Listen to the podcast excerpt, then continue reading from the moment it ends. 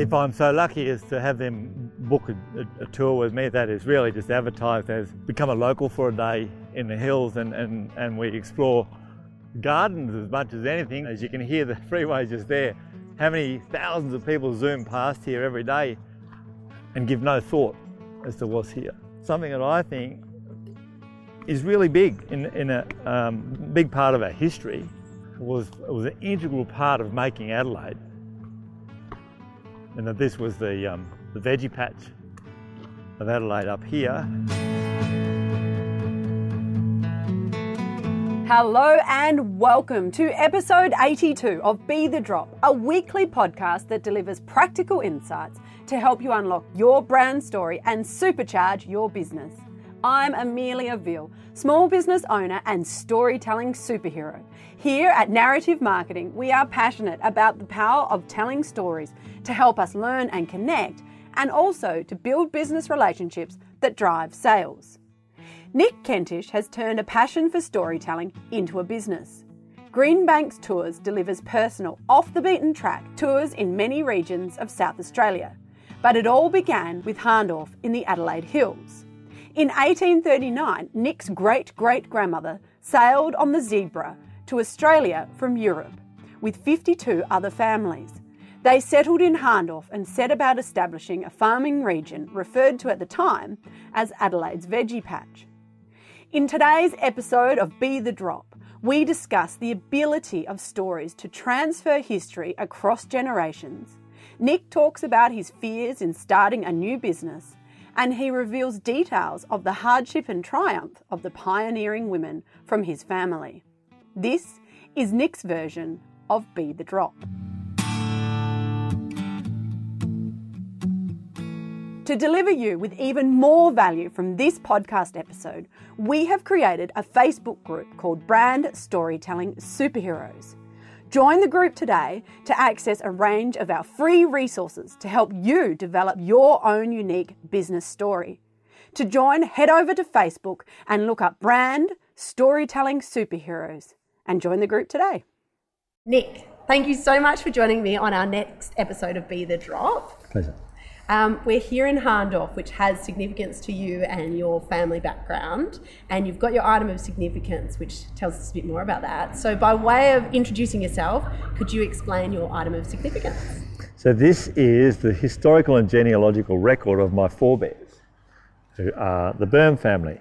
And the Burn family came out on Captain Hahn's ship, the Zebra, in 1839 with 52 other families. But when you, when you read the short stories about them, it really does give you a fair old connection to an era 175 years ago that my grandmother was able to tell me that she met her grandmother, this person here, and told me about her life. I thought I was pretty lucky to have been told those stories by my grandmother at an era that I was interested in, although it wasn't, actually wasn't in Hahndorf, so I've had to put my own physical context into it, but I just still remember the stories, that, and she was a good storyteller.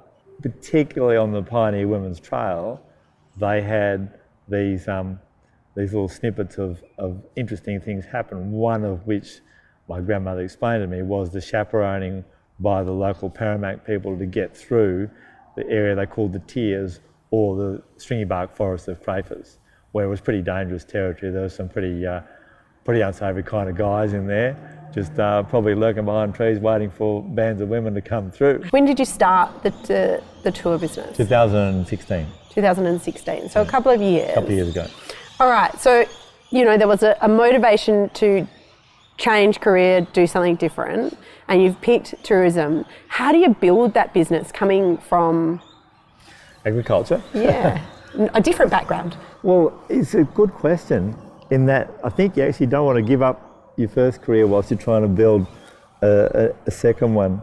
Um, it doesn't come easy, and and understanding the marketing, where I should be in social media, the kind of thing for for a, a person born in an era that I was, it's not so easy to pick up. But then there's something that I find you don't need help in. So storytelling, entertainment, and, and, and just feeling being comfortable with people and all, and all cultures to just take them for a drive, have them with you, have them get out at the end of the day feeling closer more connected as, a- as a world. You're either made for it or you're not. Some people say to me, I couldn't think of anything worse. and that's cool, they, everyone has their choice. But it, it is a way of uniting the world. It's just another way of doing it uh, that I feel is a, is a great career path for, for, that, for that way inclined. And so, if you had to think back on those two years, what has been your greatest challenge? overcoming the fear of, of starting something new and, and possibly failing. Um, and then thinking, okay, well, what's the worst thing that can happen? We just, we, we, start afresh and realise that we might have been on the wrong path. Well, uh, there's too many other examples of people succeeding to, to, to make me think I'd, I'd give up. And, and when storytelling and hospitality and, and just enjoying the company of other people are a natural fit for my personality, it, it would possibly probably be hard to fail. You know, as you've seen, you can't shut me up. I love it. And that learning, like, and, and sharing of that knowledge, how important do you think that is? Most of our, our visitors here are from other countries, and for them to hop out and look at Hahndorf, just the architecture is is beautiful, quirky, and quaint. But without the story, it's only a small percentage of what's really here. Once you add some story to it, once those once those guides get involved and tell something about what's going on here, then you have a really big picture. And, and they take home, like what I like to, to explain as local for a day. They, they just, we try and make them just feel local for a day, like what it's like to live here and see it through the eyes and, and add, you know, when you add history onto it, it um, becomes really fascinating Yeah. c- cultures prior to ours have really prided themselves in that ability to, you know, tell the same stories over and over. And Aboriginal Australia is really good at it. That's how everything got passed down. Um, so, you know, maybe there's a little bit of that in all of us. On your tours, you're telling, you know, this family story of yours, which connects you to that track. You know, that people of your family generations have been walking for some 175 years, but then, you know, 10,000 years before that, our native Indigenous Australians were walking. You know, how important is it for you to share those stories? I love sharing those stories because there's a link there, a really strong link between a tribe from a, a, a migrating country, like a, a, uh, a tribe of refugees that, that come here in 1839, and they have a real empathy for tribalism and tribal culture. And the two cultures meet here really, really uh, from, from literally poles apart, yet they have so many similarities and they actually end up helping each other. Probably more the Aboriginal people helping the, the Prussian migrants here. Part of the tour that I take, uh, most, we, we mostly drive, hop out, walk, search around, take photos, and a lot of it is, is gardens of the Adelaide Hills. Now, I'd have to include a native garden, and the native garden that I really like i- is that stand of forest called the stringy bark forest up there, where that old pioneer women's trail passes through. So to walk along that trail and know that you're walking on a trail that's much older than the pioneer women, like about 10,000 years older possibly, and it's not the whole way, but you are walking on a path that has had feet on it for 10,000 years, is pretty amazing in itself. And then we can drive on a bit further and, and see some great views off the top of Mount Lofty and looking back down the other way down to Adelaide, follow the trail, see what happened in the subsequent 175 years in the development of, of gardens and agriculture in the Adelaide Hills. If I'm so lucky as to have them book a, a, a tour with me, that is really just advertised as become a local for a day in the hills and, and, and we explore gardens as much as anything. As you can hear, the freeway just there.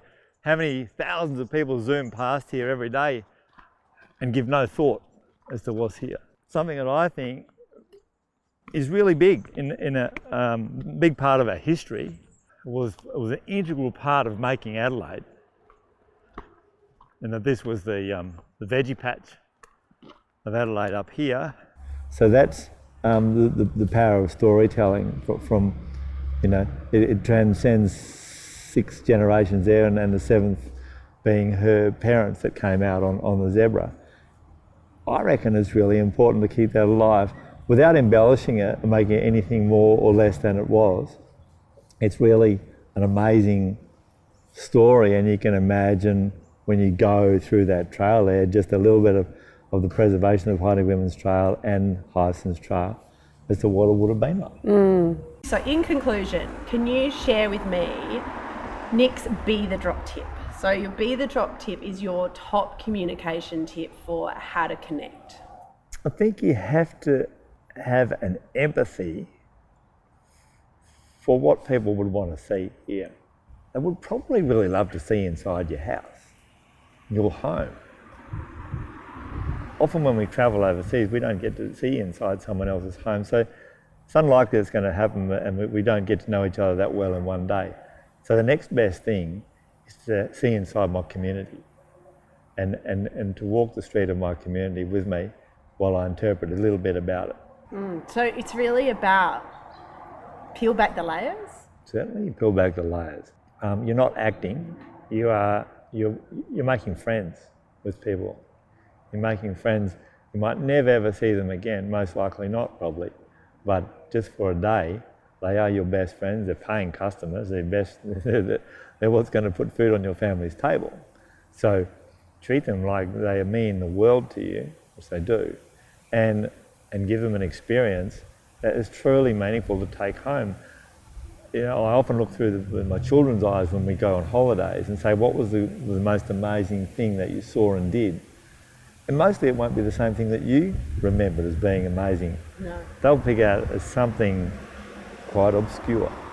And sometimes it can just be in a little story that somebody told or a plaque that they read somewhere that was either macabre or, or too amazing to be true or whatever. And, and so to describe to people what it was like for a generation of women, the little bit that I know of how they survived here, I think is a take home for, for mm. people. And thanks, thanks to my grandmother for sharing that with me. Yeah. Thanks for joining me for another episode of Be the Drop. Don't forget to subscribe in order to ensure you never miss one of our weekly episodes. Be the Drop is produced by Narrative Marketing, where we believe that stories connect individuals and that powerful storytelling can positively impact the world.